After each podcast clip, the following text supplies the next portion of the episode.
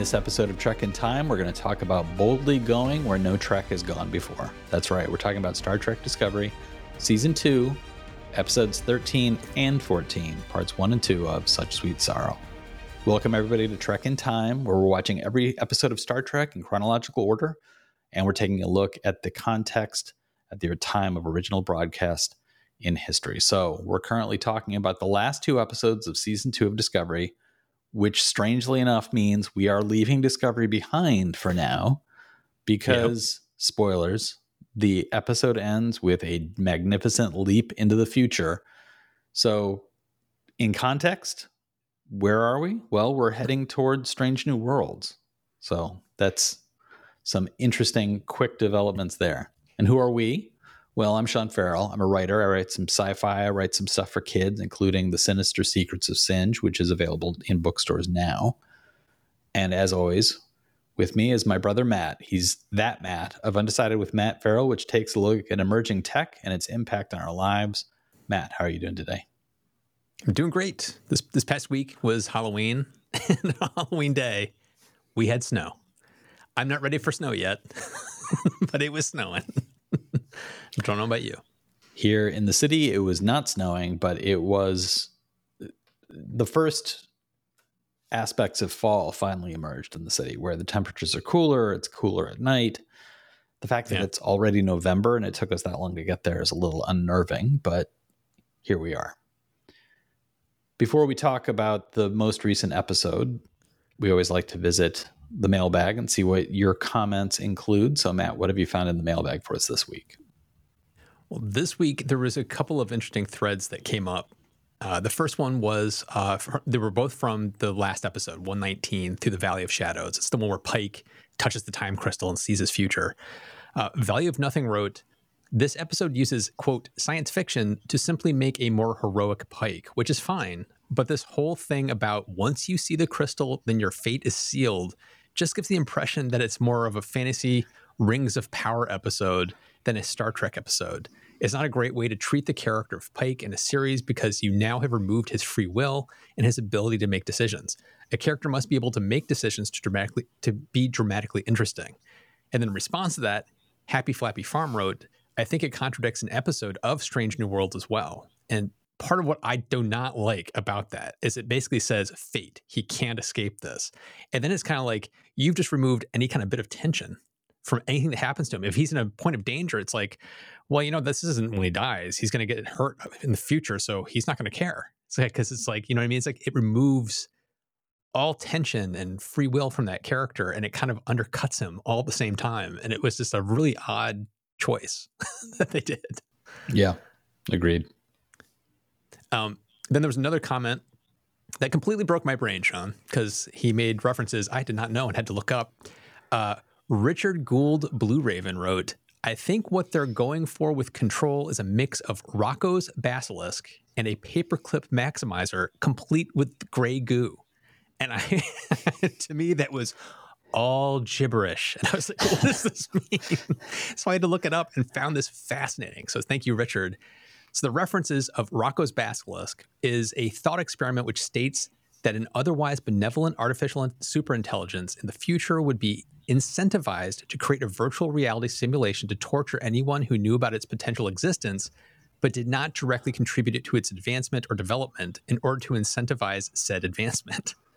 Then the th- reference about the paperclip maximizer. It's a hypothetically artificial intelligence a hypothetical artificial intelligence whose utility function values something that humans would consider almost worthless, like maximizing the number of paperclip shaped molecular squiggles in the universe.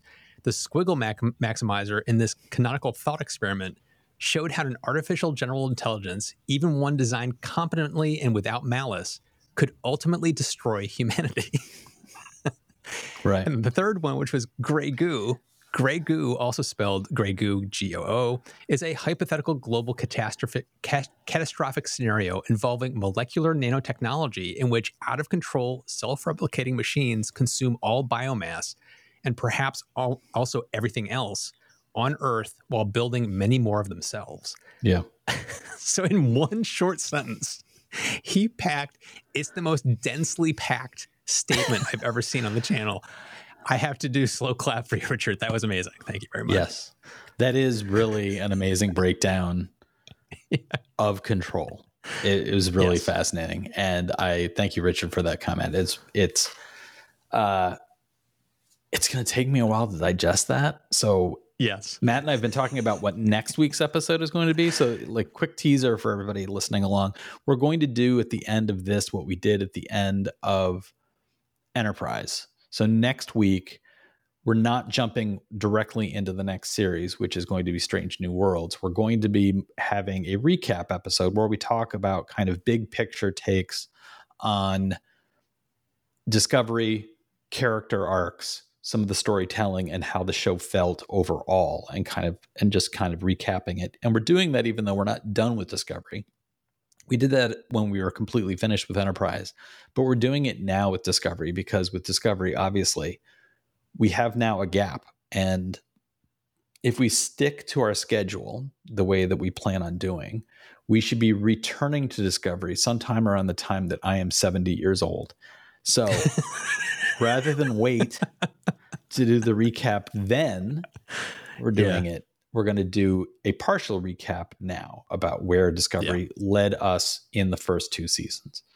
Uh, I say all of that to say I think I'm going to be chewing on this comment for a little while and mm-hmm. might actually revisit it as a topic of big picture how to discover utilize AI in interesting ways. And this could feed that conversation. So thank you, Richard, for that. That noise in the background isn't just uh, Matt trying to get me to stop talking about Grey Goo. It is the red alert, which means it's time for Matt to tackle the Wikipedia description. It's going to be a long one because this is the two parter. And Matt, I think yeah. you'll discover that at a certain point, these Wikipedia editors putting this together thought, well, let's just list out the plot points and not worry at all about anything else, including whether they're in the right order or not. So enjoy. oh, geez. Discovery escapes to rendezvous with the Enterprise. The Discovery crew is evacuated onto the other starship, and they initiate the Discovery's self destruct sequence. But the sphere data takes control of Discovery systems and prevents that from happening. It also defends itself from torpedoes. Burnham. I love that short sentence. It also defends itself from torpedoes. Thank you for that very important it makes it point. Sound, it makes it sound like it's just an add-on feature of the sphere data. Yes. It's just like also comes with it slices, it dices, it defends itself from torpedoes. How much would you pay for it now? That's right. Burnham proposes that the time crystal Burnham proposes that the time crystal be used to take Discovery itself to the future where control cannot get to it, and plans to wear a copy of her mother's suit to lead the ship there. Pike agrees and resumes command of the Enterprise. This is so awkward, Sean. Mm-hmm. Pike agrees and resumes command of the Enterprise to keep control distracted. A new signal appears, leading Discovery and Enterprise to the planet. Was it Xahea? Xahea. Xahea. Xahea which is ruled by Tilly's friend, Queen Mehane. I, what, you want to say that? Mehane Ikahale Kapo. Thank you. What he said. A brilliant engineer, Po helps Stamets, Tilly, and Reno prepare the suit and time crystal for the journey. Some of the Discovery's crew choose to stay with Burnham, as does Georgiou, while Pike makes Saru acting captain. And as Section 31 fleet, fleet arrives, Discovery and Enterprise prepare for battle, while the suit and time crystal are finalized. Tyler receives the Klingon fleet. No, Tyler wait, wait, retrieves. Tyler retrieves. Tyler, well, he could receive. Tyler retrieves the Klingon fleet to assist in the battle, while Saru's sister, Sir- Siriana, Sarana, Sarana, I got these names. Mm. while Saru's sister Sarana arrives with Ba'ul fighters after receiving a farewell message from Saru. Stamets is seriously injured and is c- cared for by Culber. Why is that important, important to point out? it is, like I said, this is the point where they're just like plot points, just hit the plot points. A Section 31 torpedo penetrates the Enterprise without detonating, and Cornwell seals off the surrounding area, which prevents further damage when a secondary detonation kills her. control Leland boards Discovery and is defeated when Georgiou magnetizes the nanites in his body, allowing Section 31's fleet to be destroyed. In the suit, Burnham travels to the past and sets the five signals and sets the five signals that lead them to this point. She then sets a sixth for Discovery to follow as she travels forward over 900 years and promises to set a seventh when they arrive. The Enterprise crew tells Starfleet that Discovery was destroyed in the battle and are ordered to never speak of it or the crew again on Spock's recommendation to prevent another incident like Control. Tyler is placed in command of Section 31, and months later, the Enterprise detects the seventh signal as it begins a new adventure. That was crazy. Yes, uh, that's crazy pants. if that was how the episode was constructed, it has some of the climactic moments front loaded, and then the rest yes. of it's just like epilogue.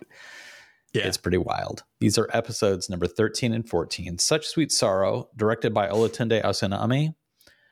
Michelle Paradise, Jenny Lumet, and Alex Kurtzman are responsible for the screenplays. These originally broadcast on April 11th and April 18th of 2019. Main cast, as always, Sonequa Martin Green as Michael Burnham, Doug Jones as Saru, Anthony Rapp as Stamets, Mary Wiseman as Sylvia Tilly. Guest actors include Wilson Cruz as Hugh Culber, Anson Mount as Christopher Pike, Shazad Latif as Tyler, and Alan Van Sprang as Leland. And of course, Georgiou is here as well, played by Michelle Yeoh. what was Matt dancing along to? I know that in our comments, there's always a uh, there's a betting game that people in the comments have developed around what Matt was dancing to. Well, this week we're going to talk about two songs that Matt was dancing along to. One, of course, was "Sunflower" by Post Malone and Swae Lee, and the other one was "Old Town Road," which was what happened to my comment? Lil Nas X. Something happened to what I typed up earlier characters have just deleted themselves. I'm not sure how. Lil Nas X released the song Old Town Road with Billy Ray Cyrus as a featured guest on the song. A lot of people thought of this originally as a Billy Ray Cyrus song, but it's Little Nas. Let's, you know, give him the credit that he deserves.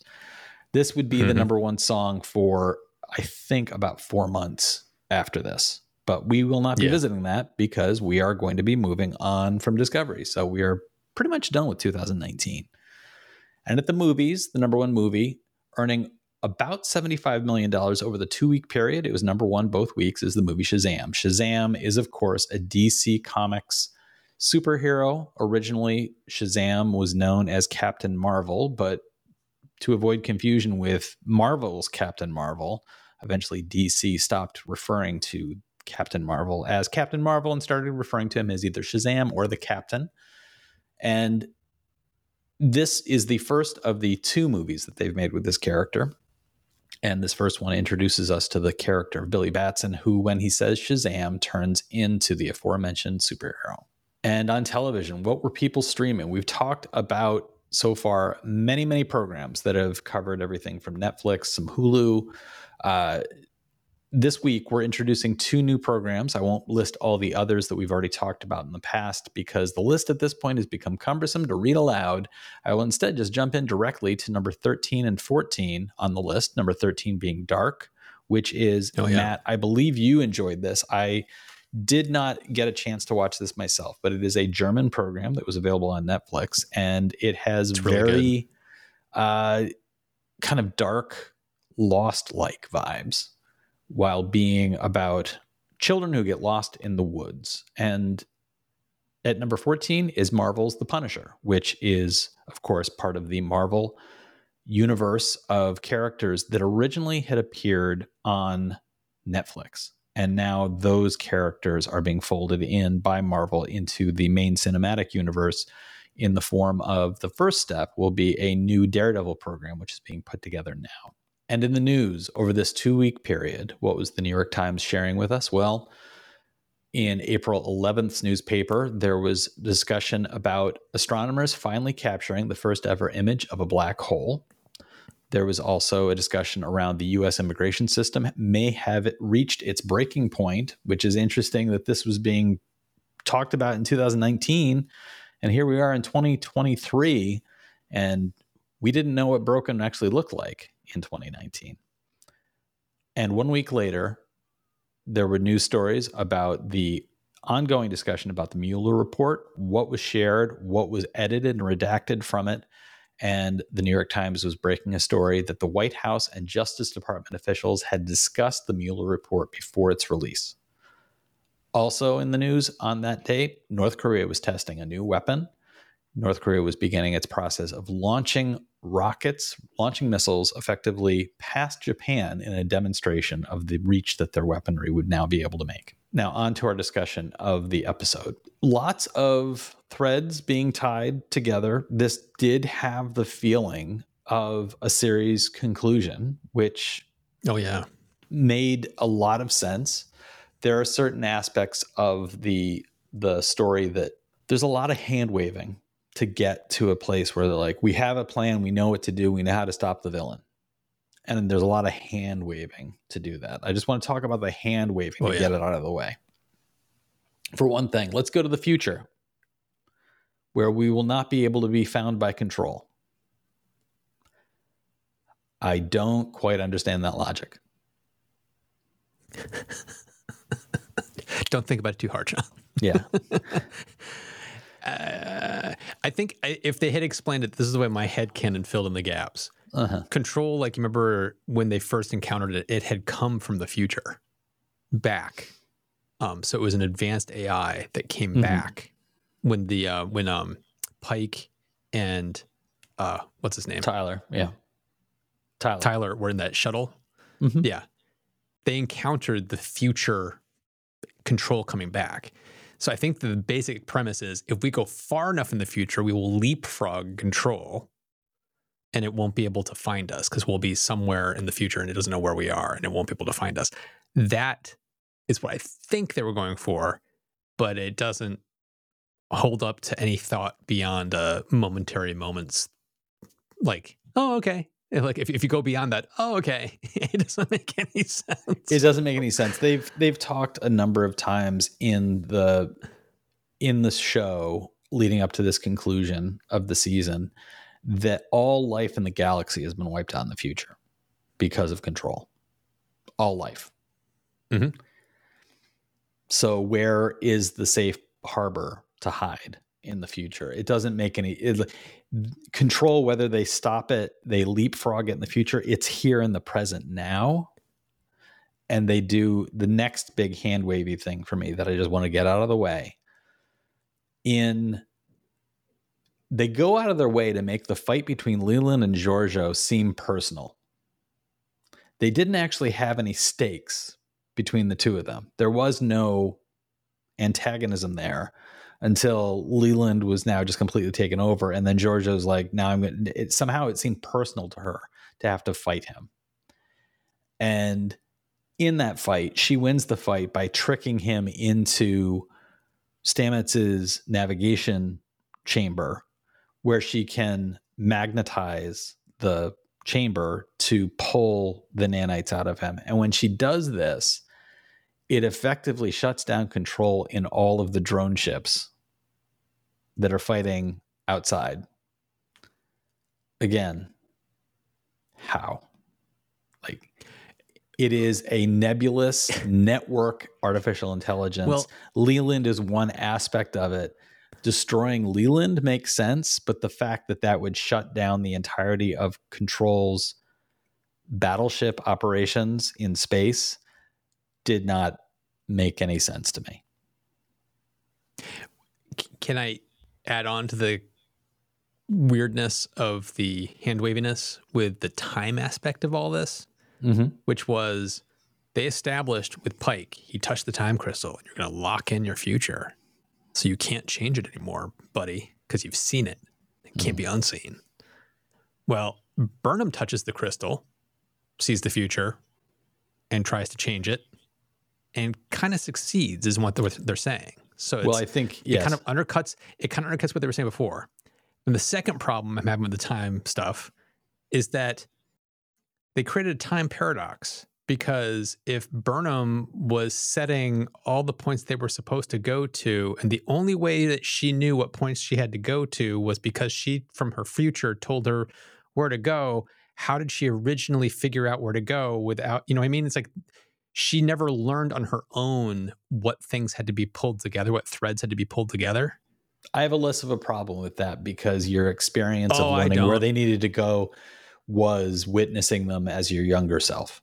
Your older self is planting them in the past. Your younger self is the one experiencing them. So that as you're old, as you get to be the older self, now you know where they're supposed to be because you remember it from when you're younger. That to me, it is a paradox, but it doesn't cause consternation for me in that. in Oh no, way. but it's a, it's a complete time. Like you'd have to like you could say like the, if this is a loop, like she's loop. This is her second time through this loop. The first time through her loop, she would have tried to change the past. So she'd try to fix all like she would see the Enterprise blow up and get destroyed. She'd see them fail at trying to stop control, and she would leap into the past to try to stop it. Do you understand what I'm saying? And then I she would go back and do all this stuff to to set these seeds and things in motion to try to fix it. And then the second loop through, she's now learned from her future self how to do it. So she does she so she can just avoid that catastrophe this next time around.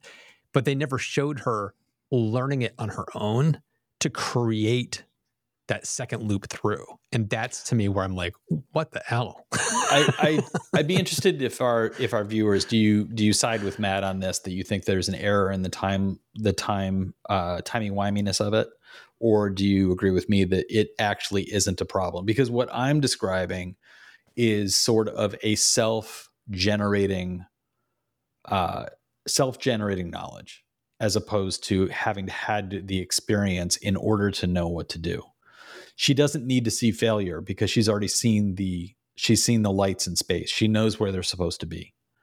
So she But witnessed from a storytelling there. point of view, we've we've never that wouldn't those lights would have never shown up originally if she hadn't failed or hadn't figured out how to thwart No, control. they showed up because she succeeded. She, they showed No. up because she built the suit. She goes back and she No. drops them into the right locations because she knows that's where they're supposed to be. No, It doesn't cause buying a problem for me. It doesn't cause a problem for me. Okay. I I I think that it's it is it is a paradox, but it is a paradox that makes sense to me. And I'm interested to know from our listeners and viewers' perspective, do you agree with Matt that there should have been a failure loop before there can be a fix it loop? Or do you agree with me that there was no fix it because there was no failure? It is simply like this is what has to happen because it is what happened. That's that's where I land on it. So let us know in the Mhm. comments. Having said all of that, it's yeah, there's the hand waviness of how does destroying one instance of control affect everything else? Don't worry about it. Why is Georgiou so personal in her fight against Leland? Don't worry about it. How does the time paradox work? Don't worry about it. Ultimately, I think if you pull those things away, this show is about reconnecting characters to their Yeah. best selves and to one another. It is a story of everybody on Discovery uniting around Burnham and making the ultimate sacrifice in the form of you can't get back if we don't go with you. So we will go with you so you can get back without knowing how we'll do it. That's a very broad leap for this crew to make. And it's a demonstration of where they have lined up with each other in the kinds of connections they have. And that's a nice, very Trek like motif on display. There's the moments between Burnham and Spock, and that's one of the places I want to start is their conversation. In particular, it's uh, a little hopscotchy to do it this way, but their conversation at the end was to me a really huge payoff for something that had been built nicely over a period of episodes where we had seen them barely able to be in a room together without breaking into an argument to eventually learning to work together. And now we hear we have them spock at this point had completely put himself in the crew of the discovery to say i will go with you this is this is a logical step i should go with you to help you And then through the turmoil of the battle, his shuttlecraft is damaged. She cannot wait to lead Discovery through a wormhole into the time uh, the time jump to get to the future. And he cannot go with. So he is stuck in the present and she will leave for the future. And the two of them have to say goodbye. And it is a, we have talked a number of times, almost on a weekly basis, about moments that the show did not earn. I think this was one that everybody involved in the production knew they had to earn. They worked hard to build in the steps to get there. And by the time they get mm-hmm. to this moment, I felt like they had absolutely earned these moments. Right up into Spock saying something in Vulcan and Burnham's response being, I love you too. It felt like this was a well crafted relationship and a well crafted story arc for the two of them to have this moment of, I don't know how I can move forward without you and having that build to that moment. And for me, the power of Burnham's commentary around find someone who's completely unlike you and then reach out to that person. They'll reach back. And you can't hear that without thinking about every episode of the original series, without thinking of all yep. the movies, without thinking about the Shatner Nimoy of it all. It's a very well constructed moment for me and it really settled well and made all of this feel like this was a good story to tell and almost makes any confusion around like why would they introduce a sister character to Spock? Like that's not part of the canon. Why would they do that?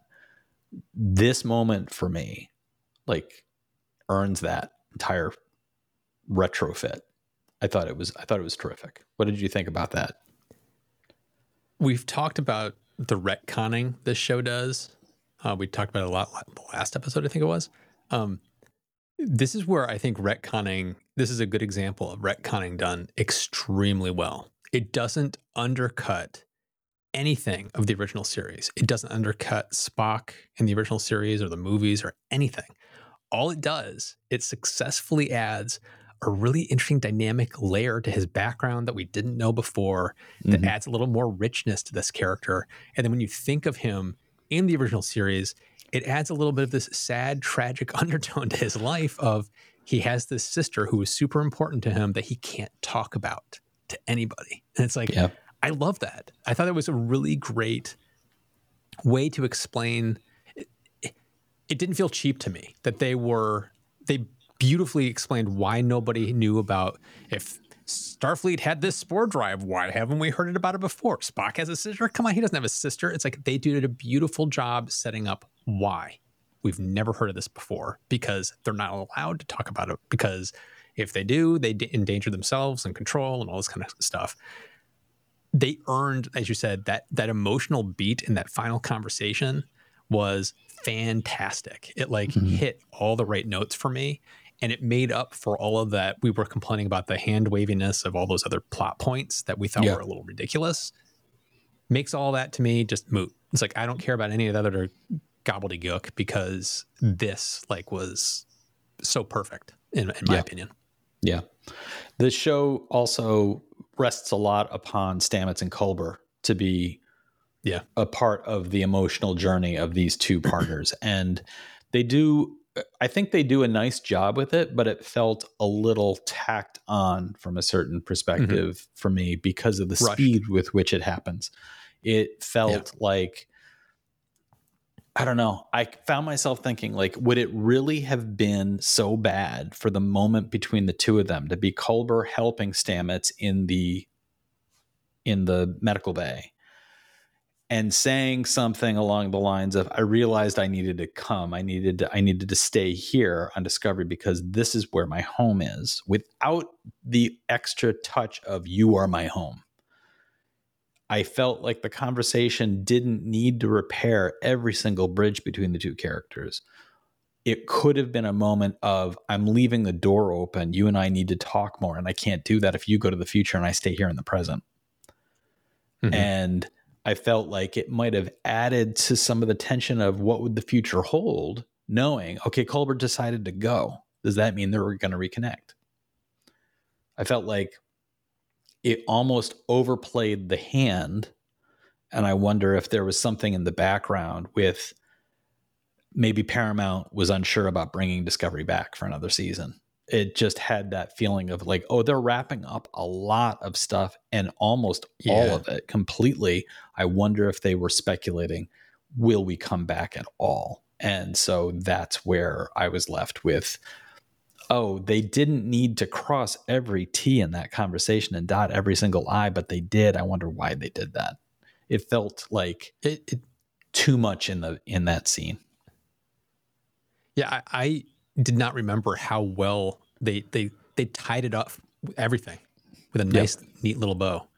And the only thing that they did to leave the door open was you see the signal from the future. That was yep but every other plot point was wrapped up. And it so if the series ended now you wouldn't leave the viewers being like oh yeah. what's going to happen with x y and z? It's like none of that matters because they wrapped everything up. So I, I wonder the same thing. I wonder if they weren't sure it was coming back or not. And so they wanted to kind of like wrap things up but leave a door open in case because um, yeah. that's what it felt like. Yeah and there's the all the other things that are wrapped up, you see Saru's sister come back with the Ba'ul fighters. Um, I don't know about you. We saw a lot of Saru's sister, which is great. It's nice to see a character call back like that. And she's like, I'm here for your brother. You're not fighting alone. I wanted to see some of the Ba'ul in that fight. I wanted to see them yeah. with their like, like, yeah, we're kind of buying into being able to work together with these people. Um, I wanted something in that vein to kind of like feel like that was being wrapped up in a in an interesting way as well. Uh, and then of course we see Ash Tyler return with the Klingon Chancellor. Now that they've moved, you know, they put into place all the masquerades around how he would leave the Klingon Empire and she would hold onto the chancellorship. And then we've had so many episodes now that would just completely undo that, and yet somehow they oh, don't. Oh, yeah.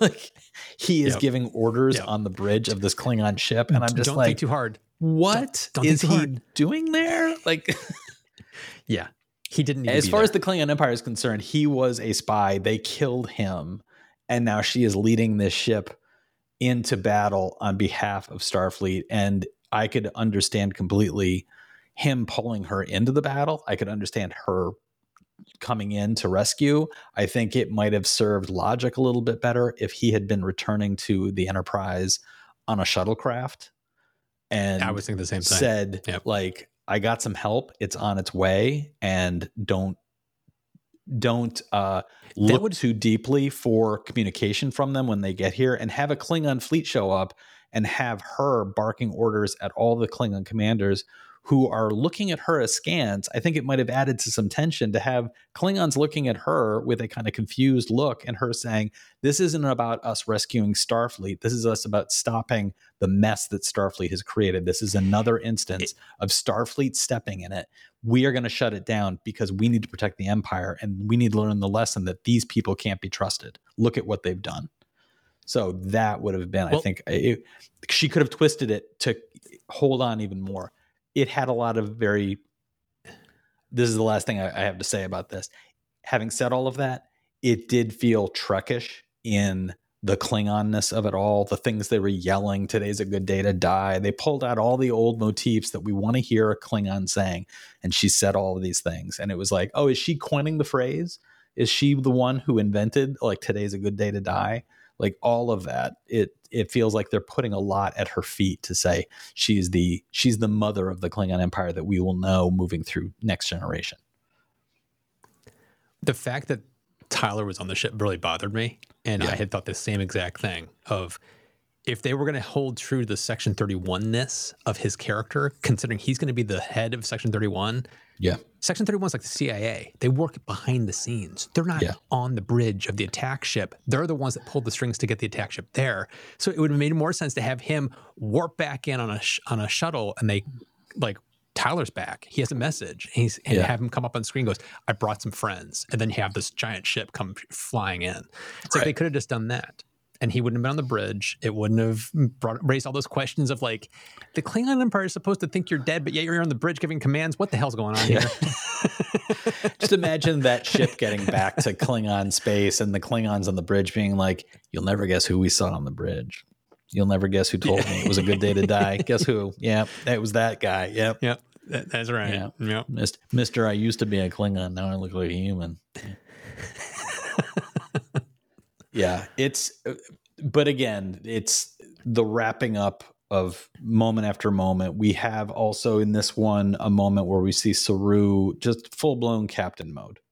There's no Oh, yeah. hesitation in him as a leader. He is he is giving directives to everybody. He is demonstrating he has a eye on the big picture while caring about deeply about the personal uh, connections around him, and he's balancing those two beautifully. And it really is presenting this character who, if Burnham was not involved in the show, like he as a main character has a tremendous character arc. He is a really beautiful character, and that he starts off genetically predisposed to fear and a kind of useful paranoia.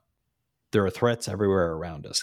His ganglia showing up and sending that message, and eventually evolving, literally evolving past that to become who he is in these episodes, where as he is giving orders and everybody is looking to him and he is giving no quarter to hesitation. It is really a it's a tremendous character. It's a great story arc. He's a well-written character overall and in this, I feel like this is a demonstration of Doug Jones. I, we have a handful of of actors in movies and television who you never see their face. You only see them through prosthetics. Andy Serkis, Doug Jones, Yeah. like the two of them are two of the finest actors out there, and yet, what do they look like? You rarely ever see them. Uh, I will also call out that Doug Jones is a semi-regular on the show What We Do in the Shadows, which is a tremendous Yeah. comedy on FX Yeah. which is about a, a clan of vampires who live in Staten Island. And he plays a count who is effectively responsible for having created several of these vampires in this little vampire clan. And terrible, terrible stuff happens to to him to the point where at one point he is so disfigured and scarred with burns that it's again Doug Jones is hidden behind all this prosthetic. And clearly, Yeah. as an actor, he lives there. He doesn't care. And he's got this Yeah. physique, which is unusual in its stature and its skinniness. So he leans into that beautifully. And here with Saru, he's created a character who I think, for me, really wraps up a lot of what the best in Trek of like taking the other and making the other identifiable and the strengths and weaknesses of the individual being as important as the events around them. And Saru is that character for me. Another aspect in the show, and I touched on it briefly, was control versus Georgiou. And there's this. I feel like Georgiou is an interesting character for them right now in these two episodes because they really, they clearly like her.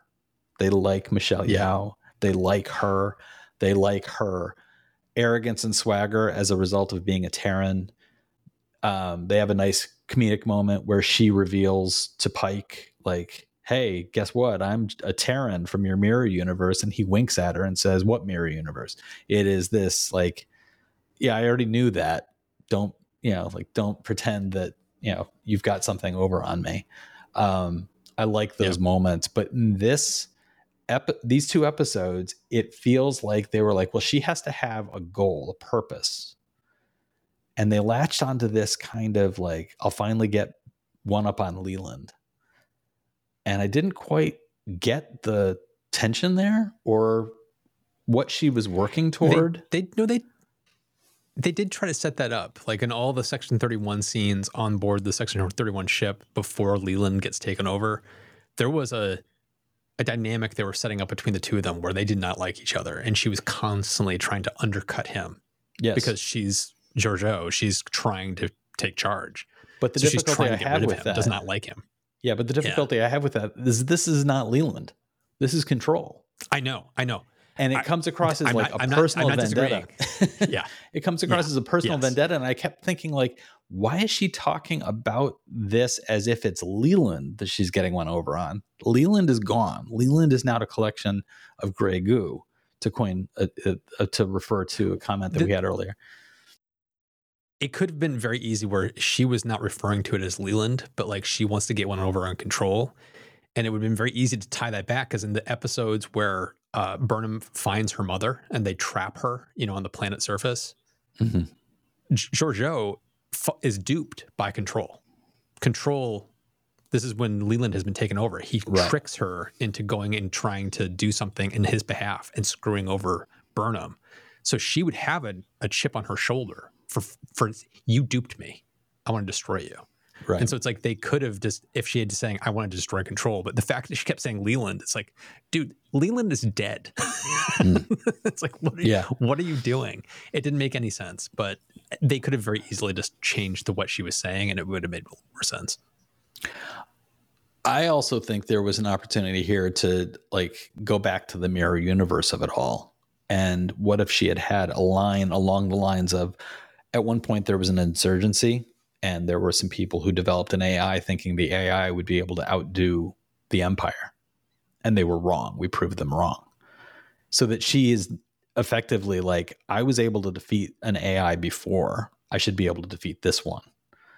And then that adds to the moment that you just described of control via Leland had duped her, she would then double down on that. Like, oh, now it really is like this isn't just me demonstrating that I'm better than a stupid computer. It is me demonstrating that I'm better than this specific one. And then it becomes personal. It's a little problematic that we have to kind of like piece that together ourselves in this. Yep. Yep. But Mhm. again, there's enough. There's something about the second episode of this that is so overwhelmingly space battle, so overwhelmingly action oriented that the only thing in there that really like kind of like holds you is the Burnham Spock relationship. Mm-hmm. And it's enough for me with all of the little other things Stamets and Culber have their moment in the second episode. You see Tilly introducing her friend. The friend is charming. It's a little head scratchy. Is like, why are they introducing this character literally in this episode to then become this heroic rescuer?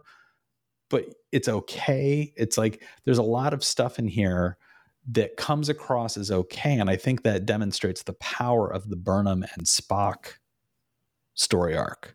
It is so strong for me that all this other stuff, which is weaker, is okay. And so we get through a lot of this stuff, including Georgiou and Control having their literally like fist fight through the ship is really at a certain level just kind of silly.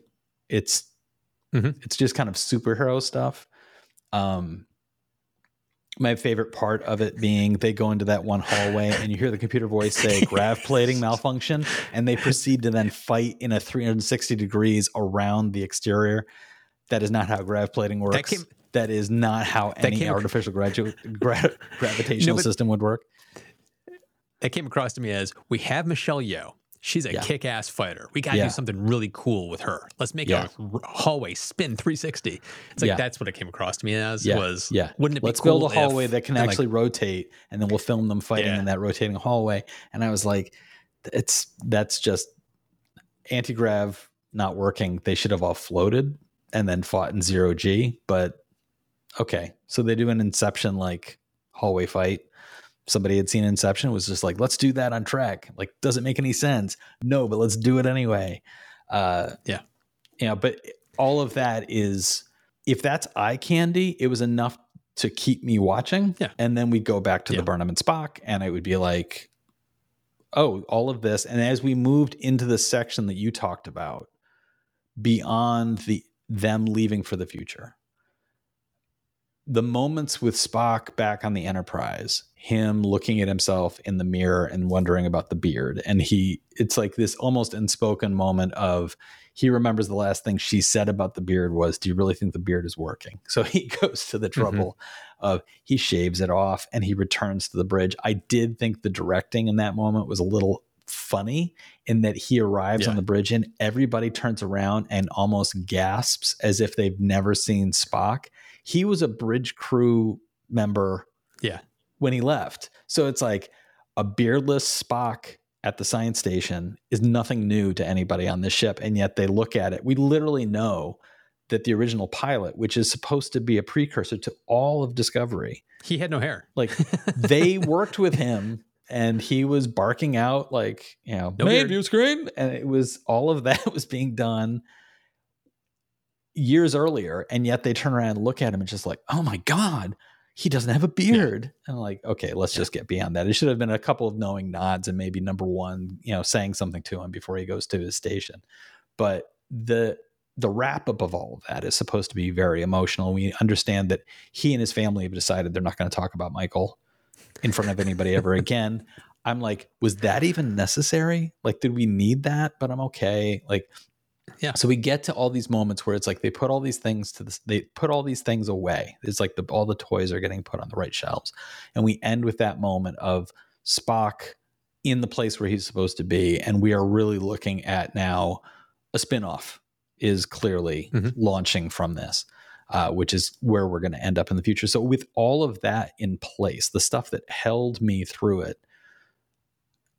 the fisticuffs through the ship with a artificial intelligence, the Tyler on the bridge of the Klingon ship barking out orders. Some doesn't of the, matter. You know, the overwhelming amount of space battle sequences that we saw, it really didn't matter because it all felt like the thrust of the show was where it was supposed to be, which was the relationship of these siblings saying goodbye to each other. Uh, the one, my impression of all those space battles was you could have cut half of this out and made it one long episode and versus two, and it probably would have worked better. Um, but I also wanted to bring up something I, I, I kept thinking of. There was such an overwhelming amount of slow urgency in this Yeah. entire two episodes, where it was this torpedo is inside the ship and it could go off any moment. We Yeah. probably have minutes. So let's have a 90 second slow discussion to say goodbye to each other before you walk away. or running onto the bridge and being like, Control's about to take everything out and they're throwing torpedoes at us left and right. You know what? Let's spend a little time on the uh, bridge talking about our feelings for a bit. Spock and Burnham on that like remote like piece of debris that they're, they're watching the battle unfold. And it's like, we have to do this right now, but let's talk about our feelings for a couple minutes. It was like there was that happened again and again. It was like Yeah. literally somebody would say, "Sh- shit's going down right now. We got to do something. But Yeah. first, it always Yeah. ended up with that, oh, like I did not understand why that kept happening. And it was like the show writers reversed that a little bit. Yeah, you could you yeah. could have had the uh we're gonna have to do something, you know, but you know what how do I feel about this? Oh god, this is gonna happen right now. We gotta do something. And then you do it. It's like, Yeah. why are you delaying it again and again? It made the it made it feel like the Lord of the Rings ending Yeah. to me. Yes. Where it was like all the, The characters say goodbye, and then we go to the future, and they say they say life, goodbye yeah. again, and then they say goodbye again. It's like okay, enough already. It was that's how it felt to me with all of these moments of just somebody Yeah. "This is happening right now. We have to do something," and then there were these long, overwrought, emotional thing like Stamets and Culber did it. It's like everybody had these moments that felt out of place for the urgency that the show had created. Uh, Yeah. th- that just it drove me nuts. And they could have tightened that up and made it one long episode as versus two. Yeah, yeah, and I think that it kind of goes back to something you and I have talked about before, and I don't recall if we talked about it in the podcast recording or just off the podcast recording, but something I saw recently about an interview with Hitchcock talking about how do you build tension in Yeah, that was the last episode. Yeah. a film and Yeah. uh, his description of you have four people sitting around a table and you have a bomb go off and the four people before the bomb goes off are talking about something and then the bomb goes off and they and they're killed and what do you have is you have a few seconds of of emotional outbursts from the audience at the time of explosion but you have several minutes of boredom leading up to it if the characters are talking about something else but if what you do is you put the bomb in a place under the table and the audience knows it's there but the characters don't and then the characters are having their conversation about baseball or whatever Then you have several minutes of tension in the audience, wondering when the bomb is going to go off, knowing it's going to go off. And this is on display beautifully in the show The Fall of the House of Usher. There's a episode titled The Pit and the Pendulum in which a character is in danger and you know the character is in danger. The character knows the character is in danger. And it is a question of when is it going to hit? When is that going to happen? You know it's going to happen, but when? That is masterfully done. This feels mm-hmm. labored and not as well constructed. And I think that where it misses the mark is we are given not only does the torpedo get embedded in the saucer section of the Enterprise and it could go off at any minute and we need to figure out what we're going to do, not only does that happen, but we're given that as part of a vision earlier. So the very fact that it does happen is itself undercut. So the tension is gone, doubly so. The torpedo hitting the saucer and being embedded, and then way too much time spent trying to figure out how to fix this is one problem. Giving us the foreshadowing the way they did is a second problem. And I think both of those things could have been solved if Burnham's vision had been of the Enterprise simply blowing up, yep. unexplained, just seeing a huge explosion. And then what if it wasn't a torpedo that was embedded in the saucer section, but what if control managed to get something small and nefarious to embed itself into the saucer section and it's digging through the hull to get inside and it will blow up once it gets to the right power junction.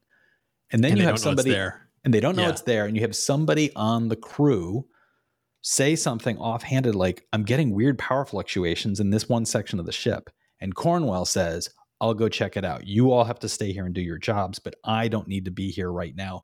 Pike's got this. I'll go check it out. And then she goes down, discovers what it is, and manages to lock down doors with herself in a chamber with this thing, which she then, in a communication with Pike, it could have been a really much more interesting moment of uh, accepting death.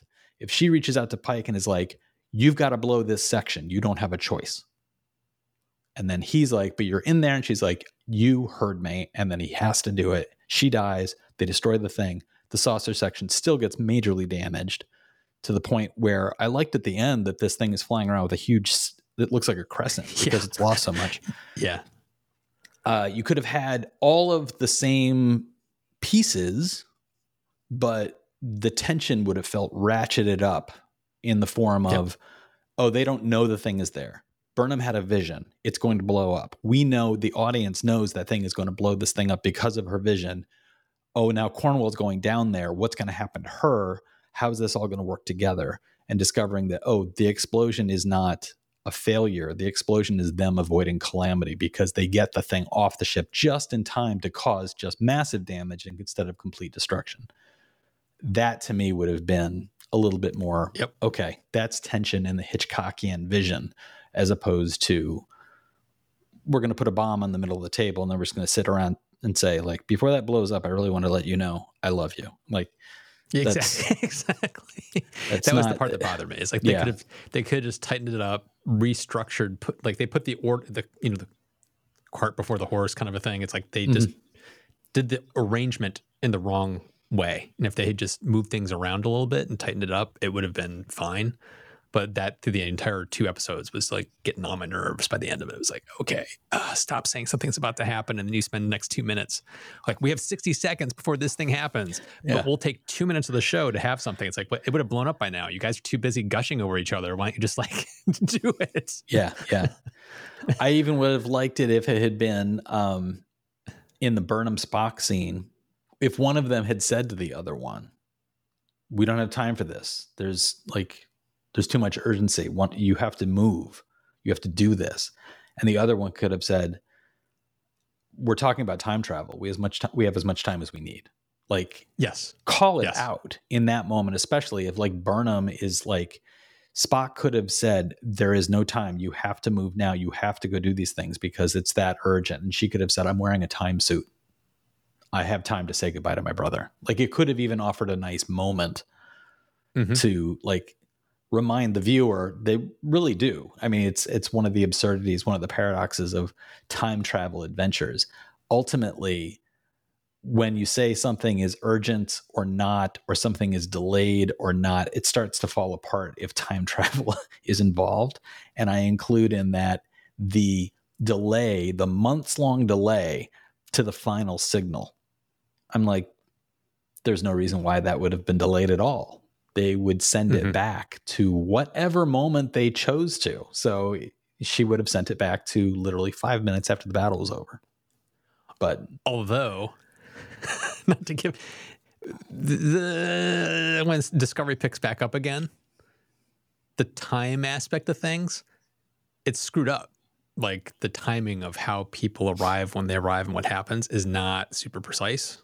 And so okay. it's like fast forwarding into what happens in the future, it's like you could kind of explain that away when you see what happens on the other side. We'll see. Not to give anything away. We'll be having yeah. that debate in approximately 20 years. We'll be in the old folks' home. That's right. We'll be recording this face to face, and everybody will be watching it holographically. Yeah. So, as I mentioned before, uh, next week we'll be doing a kind of big picture recap of the entire series, talking about some of the character arcs, some of the decision making around the show, and what we thought on a whole about the entire program up to this point, the first two seasons.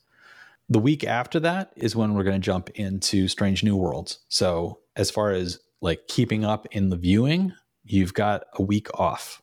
And then the following week, buckle up because we're entering the current might actually be ongoing series. Two weeks. It might be two weeks after that because Thanksgiving is in there and we're not recording on Thanksgiving. This is true. Yes. So yes. two weeks. yeah. Yeah. Before we sign off, Matt, is there anything you wanted to let everybody know about the coming up on your main channel? Yeah, there's an episode coming out that's about should be out by the time this one comes out about floating solar panels on the open ocean.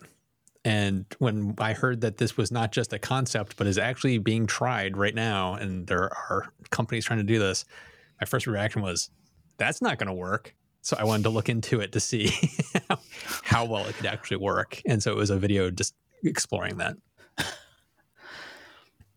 If that in fact is the answer, that's going to be one of your shortest videos. Like solar panels on the ocean. This doesn't work. Yeah. This doesn't work.